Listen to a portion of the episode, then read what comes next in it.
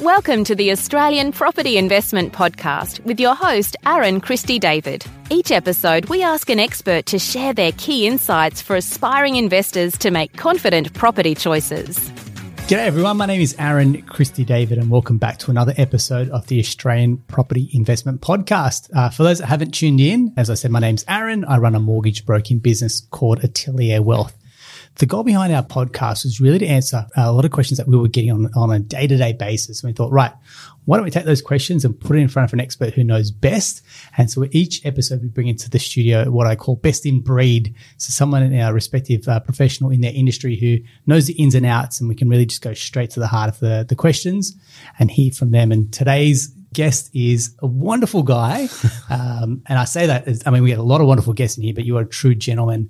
And I'm pleased to introduce Craig Bigelow from True Pride. G'day, mate. G'day, mate. Very, very kind intro. Not at all. Not at all. You're almost blushing there because I I am said- blushing. You are, mate. But uh, and you're not. Uh, I won't say you're not because you're very, you're, you're quite humble uh, from what you've achieved. But just having a chat is so easy, um, and that's why I think you've probably had the success that you have because it's not sales, it's it's care, it's service. And for those that don't know what Craig does, uh, you're a planner by background, but specialist in, in risk insurance, and uh, that's think that's the nature of what I want to have a chat to you about today. This uh, conversation is general in nature and, and not intended to give advice. So, but before we go there, a little bit about yourself. So, Matt, I was always um, intrigued to read that you got 17 years with a planning experience. I should have looked it up today. I started in 2003. I looked at it. You like walk out of like year I think 10? I, I actually, baby face. I might have walked out of year 10, uh, but I, I was full time planning while I was at uni. Yeah. And um, so I started doing work experience there and I set off the fire alarm actually just down the down the road on my very first day. It was There in St. go. Leonard's. Yep. And you can, oh, there's a recording of me on the answering machines back in those days. And it was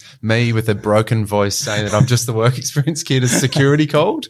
And so that gets played back occasionally as it is recorded. Yeah. But yeah, it has been a fairly long, long journey, but certainly. as all good journeys are. Yeah. right? you've learned a lot, and that's that's been a, a great tenure in a in a, in a I'd say an industry that's gone through a lot of change in 17 years, right? Yeah, so it's it's definitely very different to where I started and where I saw things being, and Hmm. I think it's trying to work out things that fit my personality. Like at the start, it was trying to justify how a young person could be in the, an industry like that. How can you help someone who you know you've, you've never had any wealth, you've never built any experience? I think that mm. was what naturally drew me to the insurance was that. Yeah.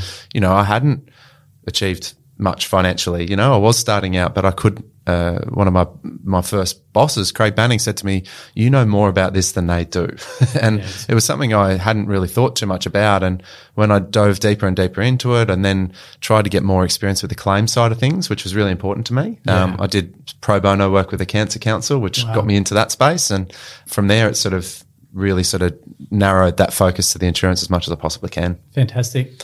And a bit about yourself. I know you got a lovely uh, now fiance. Now fiance, Okay, Yeah, yeah. So twelve months ago, uh, Yeah. it was uh, proposed on her birthday, so it just narrows down dates to remember, which is romantic. genius by me. um, but no, so we're just sort of planning what we do with with weddings in this new world. But um, yeah, so that's exciting. We just got our big uh, fur child. Yeah, your fur baby. Yeah, I, I think it's a funny thing to call, but yeah, massive Labrador. He's about fifty kilos. Wow. So yeah, no, it's been good. But um, yeah, we're back in Sydney now. We've been sort of up and back between Because you've Sydney yeah, Melbourne. transition between Melbourne and Sydney, and Yeah. almost got two homes, don't you? Sydney and Melbourne. Well, it's been good. I think Melbourne's a little bit different. When we left, we we had both COVID, so we, Mm-hmm. we thought we'd go through the lockdown in Melbourne, then get away from it, and we came here and found ourselves in another one. But it was very different being sort of near the beach versus um, Melbourne, which is pretty draconian with the five k limitation and that sort of thing too. But yeah, no, it's been. not A, an uncommon move at the moment. People kind of escaping Melbourne. well, it? it's just lost a lot of things that made it so good. You know, Yeah. sport, music, food. Um, You take all those things away, and it's it's just a city that's cold in winter. Absolutely. I was chasing the sun now.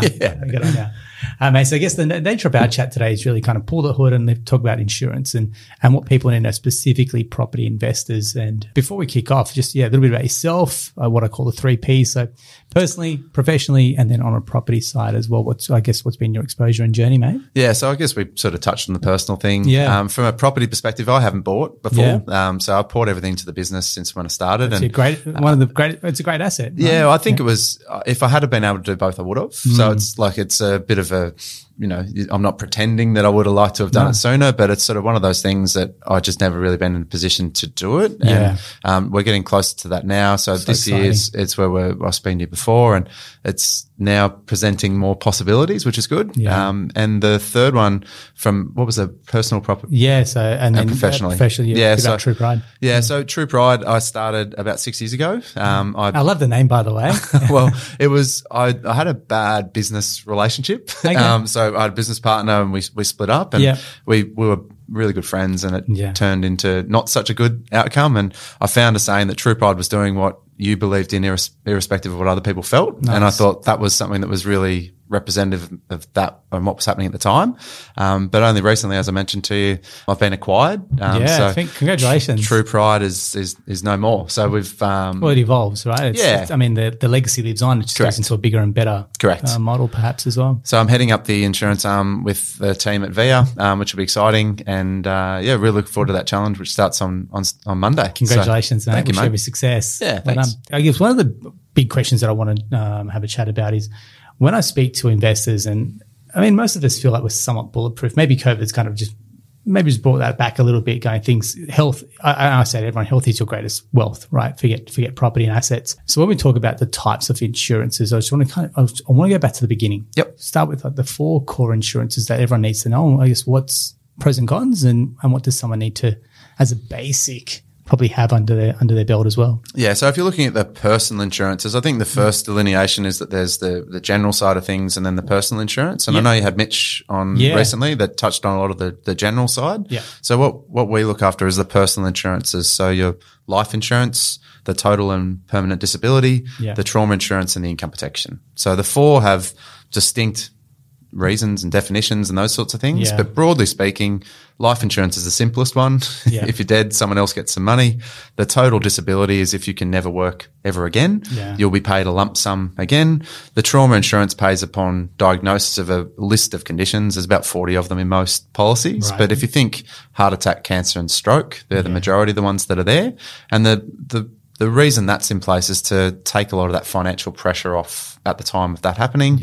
And the income protection is the one that most people sort of go and seem to understand a bit more about at the moment, but that sort of replaces what you can earn from your working life if you're unable again to work. And and the way that that works is if you have a doctor's certificate, you essentially get paid um, Yeah, okay. after a period of time, which is called the, the waiting period. Yeah, no dramas.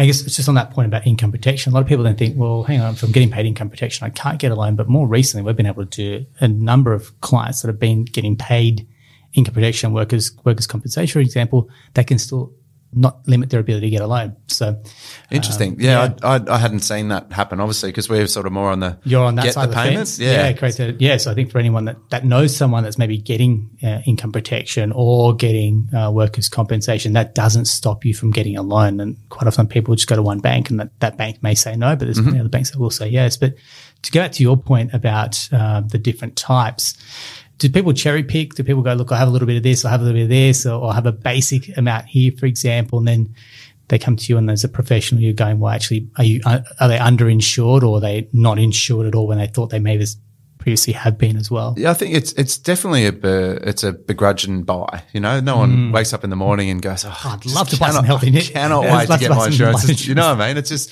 it's just not it's not realistic. Yeah. So it typically happens when there's trigger events like starting a family, Mm. buying a house, taking on debt, those sort of things are when we tend to start thinking about this. And it, it's generally one of the last things on the list. you know, so you get the house, you get the keys, you get you know, to plan where you put things and Absolutely. a life starts and that sort of thing too. Um, and then you come around to thinking about, oh, what happens if something goes wrong? And Mm. then it's, oh, how much do we want to spend on this? And so it, it's sort of almost done backwards. And so the first thing that I sort of try and talk to people about is we've got a principles based approach for working out how much insurance you need. Yeah, okay. And I guess that sort of stemmed from me thinking about it. I, you know, I'm a sports fan. Yeah. Um, and I, Paul Roos went from the Swans down to my team, the Demons. Yeah. so, um, I can't believe that he showed up at the Demons day one and said, you know, right, what are we going to do today? He's got a, a plan for taking a team from here to here and, and he executes that plan with principles that he has. And so I sort of think about that from the insurance side of things that if we can have these rules that we abide by, then we can help have a standard approach for people, but come back with a personalized solution, if that makes sense. Yeah, so. I think what I ask permission to do is just have that conversation with people, share what we've found, what we do, and and some of the things that I believe in being having the minimum amount of insurance at all times, Yeah, okay. and being able to adjust as things change. But one of those big ones are that you know if you're single before kids, Hmm. I don't think life insurance is all that important. do you know what I mean? If you're spending money on things that are only going to make other people rich, Yeah. I, I don't understand why you'd be doing that, but certainly trying to direct the funds that you're investing into this insurance in the most valuable thing that will protect you is Mm. the most important thing I think you can do. I guess I can speak personally. Like the the outlook on life, when I want to go from having no children to now having two little girls. I'm like, your your outlook significantly changed. To go, okay, now I've got people that I'm responsible for, and they depend on me and, and, and the decisions that I make. So it's about making better decisions at the time, isn't it? And you won't you won't know what you won't know until you kind of cross that bridge, isn't it? Yeah, I think as well. Like, there's a lot of people that sit in my sort of role, and there used to be the saying that you you reverse the hearse and let people smell the roses. You know what I mean? Like, back it up. And I just think that fear selling is one of those things that kind of, you know, you mentioned how long I've been doing this. It was one of those things that went out back in the mm-hmm. early days. I think now. You can't really hide from information, you know, and I, I tend to be drawn to working with people that are open to hear an opinion, um, Yeah. a logical reason behind things, and then act accordingly. But I think there's going to be always those people that just want to do it themselves. They want to try and tick a box, but we don't realize how uh, important it can be until you until you really do need Spot it. on. You know, it's like anything. It's Absolutely. the, when the rubber hits the road and you need to claim, you really realize how good or bad your decisions have been. Yeah, great. And that's why I personally feel we've had a big focus on insurances with our series because it's one of those topics that we need to be talking about, educating people about, and not going, this is a product that people are trying to peddle or sell. They're here to serve, here to serve. And effectively, you can't sell it without someone wanting or needing it. Correct. Well, I, I, you'd hope that that's where it's Yeah. heading. You know what I mean? Like, there's there's obviously choice. There's there's going to be people that do it differently, Hmm. um, but ultimately, I think it's about making a decision, finding right people, and there's so many ways of getting information these days. You know, Yeah. podcasts, blogs, videos. I those mean, and your things. videos on YouTube are great. So if anyone's looking to check out some videos of yours, um, riveting, riveting hours of watching their insurance love a good podcast uh, video series on insurance. I mean, you make it you make it enjoyable, and that's probably another part for maybe a newer demographic or younger demographic. That again, maybe our parents got sold insurance by a door to door salesperson, whereas now it's like, hang on, let me find out the person that, that gets me and and what they're about, what they stand for, and, and connect with someone on, on on that type of level as well. Yeah. So I guess the thing as well, if you're going down that investment journey with property, Yeah. um, that in itself is building a, a self insurance or a war chest that you can use as part of your insurance plan. So if you've got equity, you got tons of money and it doesn't matter, then you're in a position that you could self insure. Um, Yeah. The hardest one I find with that is the replacement of income. it's very difficult to get that passive income up to a point where it's, I mean, you'd have some people, I'm sure, that Yeah. if they stopped work, they don't need to worry about money purely from their property a- portfolio. A, very- a a small margin, but most people on the journey, that once they get a flavor of investing in property, then they want to keep going and keep and, and keep that momentum going in their own portfolio built uh, building as well. Um, the question is when. When do I reach out to a plan, or when do I reach out to a specialist in a uh, in, in the insurance space? Because buying a property, from my experience, when people are buying a property or an investment, happens so quick. Mm-hmm. So it's all about the property, it's all about the loan. It's happening boom, boom, boom, pretty quickly then it's like settlement and then off we go on our merry way. So when is that that right time do you think? It's it's pretty it's difficult because there's no urgency to it, if that makes sense. Absolutely. Like so, people need the loan Correct. to buy the property. So there is urgency attached to it. so typically, if you know if if it's working, we get referrals from mortgage brokers. Um, that sort of thing happens. But I'll normally say, look, you're going to have so much stuff happen. It's going to be getting the house, having settlement, moving in, doing all that sort of thing too. I generally just try and get it to a place where there's time to carve out for it. So Yeah, okay. I think yes, there's a there's a slight risk. Obviously, the by not having insurance, there's a there's a gap, and Yeah. um, the longer that gap is, the more that risk grows. But if you're prepared to take some risk and Mm. do it in a time wh- which suits you, I think that's probably the way that I've seen it be most successful. Just taking that time because it is a bit of an onerous process. Yeah. Um, you know, there's there's Yeah. medicals, there's questions. It's mainly the headspace that comes to it. And if you try and do all of it at once, it's generally the thing that falls out. I don't know what you've experienced, but it's like you said, you don't need the insurance to get the loan. That, and that's exactly it. So it's, uh, I mean, there in the UK, I'm pretty sure that it is mandatory, yeah. right? Yeah. So, so, it's different overseas, definitely. And I think, you know, that'd make my life a lot easier if there was a mandate on it. But I actually like that we have choice in mm. certain things. Um, but I do think that finding a time that, that suits where it can be carved out, get the things sorted, make sure you've got it underway. But realistically, by using someone that knows what they're doing, the input from you shouldn't be that great. Yeah. do you know what I mean? Like, so we, I, I, think we need a bit of time to have a conversation and understand what you're trying to do. You then need to be able to make a decision and then do some questions to get an application done. But realistically, if you invested two hours of your time, you'll be done. Yeah, nice. Do you know what I mean? Okay. So, but I do think it's important to have that clarity of thinking yeah. to to make the right decision. And I guess most when I speak to people, I'm like, okay, look, we go through our normal fact finds, so get our information from our clients, and one of them is have you got a financial plan, or are you covered for your your, uh, your insurances? I think the default for a lot of people is yes, and when we just quickly ask why, they say, well, it's covered in my super. Mm. Is there a distinct difference between what's covered in your superannuation versus what is not? For example, yeah, I think the biggest difference between that is that there's coverage and there's coverage. Yeah, you know, there's there's the one that you get given as part of your super fund, and we might have it. Yeah. But the biggest thing is, is it the right amount? Is it too much? Is it not enough? Versus going through the process and understanding what it looks like for you. So yeah, super funds will typically give, and and you know, this they'll give the default amount of insurance, but by default, it's typically a lot lower than what most people, particularly in the capital cities of Australia, like it'd cover a quarter of your mortgage sort of thing. Mm. Of a million dollar mortgage, you might have 250 grand worth of coverage. And that yeah, right. could work, but for most people, you'll find that it needs a bit of personalization and tailoring.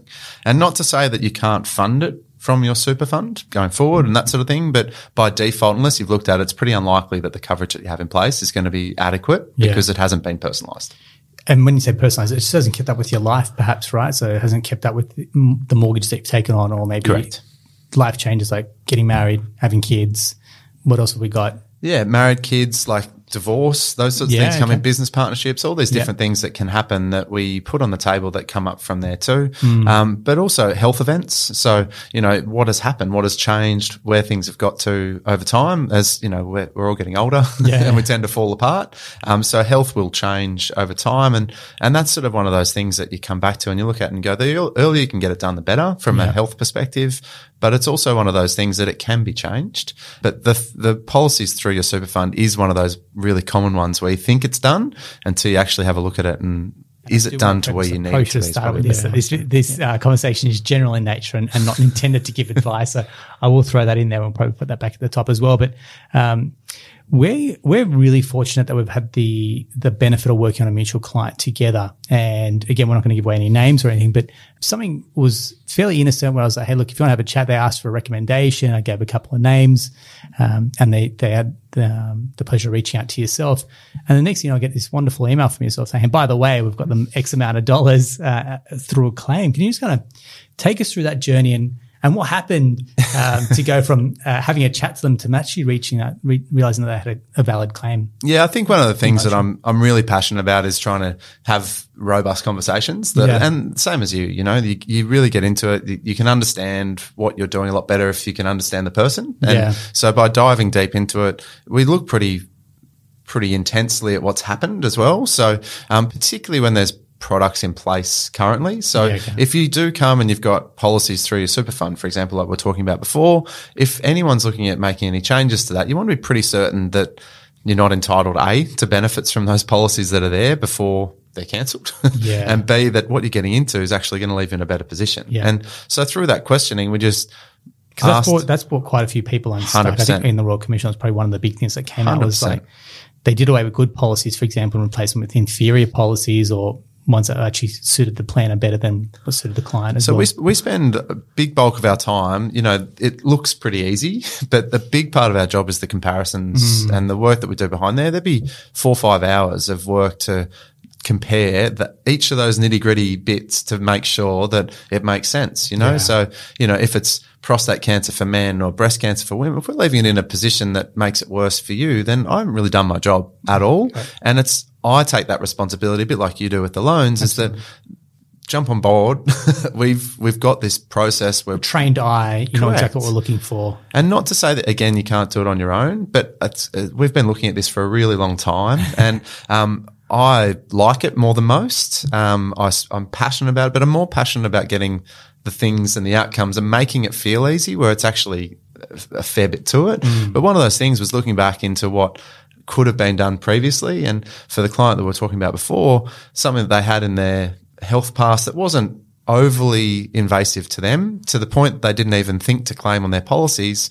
When we looked a little bit further, um, going back, finding the documentation from the year that they actually had the diagnosis, we could find that we actually had grounds to claim retrospectively, and and we were able to do that and get a get a check that they weren't really expecting before we'd even done mm. our work at all. So that's it's it's a rare it's a rare win. It's a rare win, but it's still a win, yeah. right? The win to be celebrated where you go, someone was actually entitled to something, and it just took a, it took a professional to to get that value out. I think the thing is with insurance, most people think that it's never going to pay. Uh, there's mm. there's always that myth, uh, the myth that you have in your head, and the stats in Australia are incredible, particularly for the personal insurance, irrespective of whether you go back through your super fund, you call the one off the TV, you go through an advisor. It's more than ninety two percent of all claims in Australia are successful. So it's incredible. Right? I, I, think the thing that we think about when we think about insurances are your travel insurance not paying, you know, car your insurance, car insurance yeah. wasn't covered, your health insurance, you, there's excess. But from a personal insurance perspective,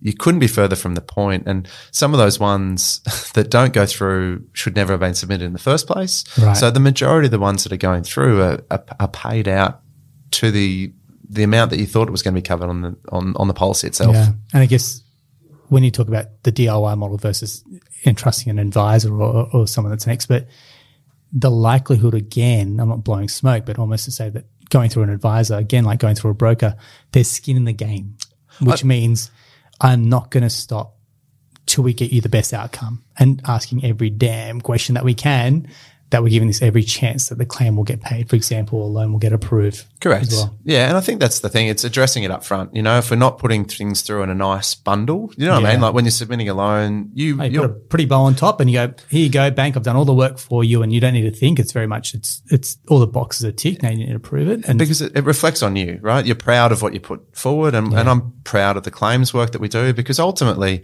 the experience that comes from there is huge, and I think mm. that's one thing we haven't done very well as a as an industry is sort of mention that side of things in terms of hey we've had the success because it's difficult. You can't mention people's names. You know yeah. what i mean? Like it's it's not every day you have a claim and you want to put someone on camera to talk about the, the mental condition, uh, the medical condition that they had rather. Yeah. Um, so it's not the easiest thing to, to do. So we've just tried to do a couple of things, put novelty sized checks and written a bit of a story around it and sort of thank the insurance company that have done it. So we're just trying a few different things there that have allowed us to share that story a bit better. Mm. And you just mentioned there about, you know, you even got, you engage the insurance agency. It's not us versus them either, right? Like somewhat all in it together. So yeah. yourself, the client, the the insurer, it's everyone should be on the same page and, and working to that outcome as well, right? Well, that's the hard part. And we've seen pricing change, and that's probably one of the biggest things that I'm spending my time on at the moment is is dealing with a lot of these pricing increases. And um, one thing, premium Correct. Yeah. So up. yeah, premiums have definitely been rising, particularly in certain areas. So income protection's been one that's been pretty heavily hit. Right. Um, and one of the reasons for that is that the claims have gone and been paid out a lot higher than what they were expecting, the insurance companies were. Okay. And also some of the products that they designed themselves were too generous and too much in the favor of you as a customer. And I know that sounds a bit sounds a bit strange, you know, yeah. like they designed the product anti, anti yeah. client facing, but yeah. But they, the insurance companies design their products. They then price those products, and, and we as customers bought them, and, mm. and I as an advisor sold them. Um, and now they're saying, "Oh, look, we didn't price them correctly in the first place, and you're the ones who have to pay." But I guess if you think about it from the perspective of insurance, for those of you that never need to claim, you're actually providing the money for those that do need to claim. Yeah. And, the, and the reverse happens if you do need to be one of those people that claim, there needs to be the money there to pay you. And that's where it comes from. So mm. we do have that all in it together sort of philosophy, I think, but it's also important then to make sure that you've got a strategy for only covering the gaps that you need yeah. and not just doing what most people do. They finally get around to doing it. They bought the house. They put their cover in place.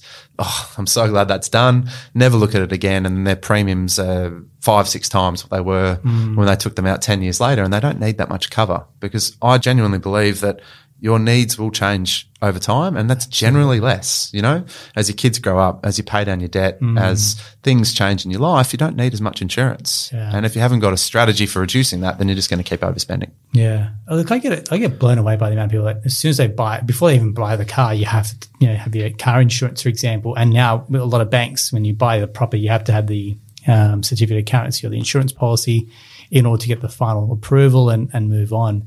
Whereas for us, again, going back to us being our greatest assets, yeah, health, well-being, uh, our ability to earn, we don't have that same, uh, what's the word? Same focus or same vigilance around it.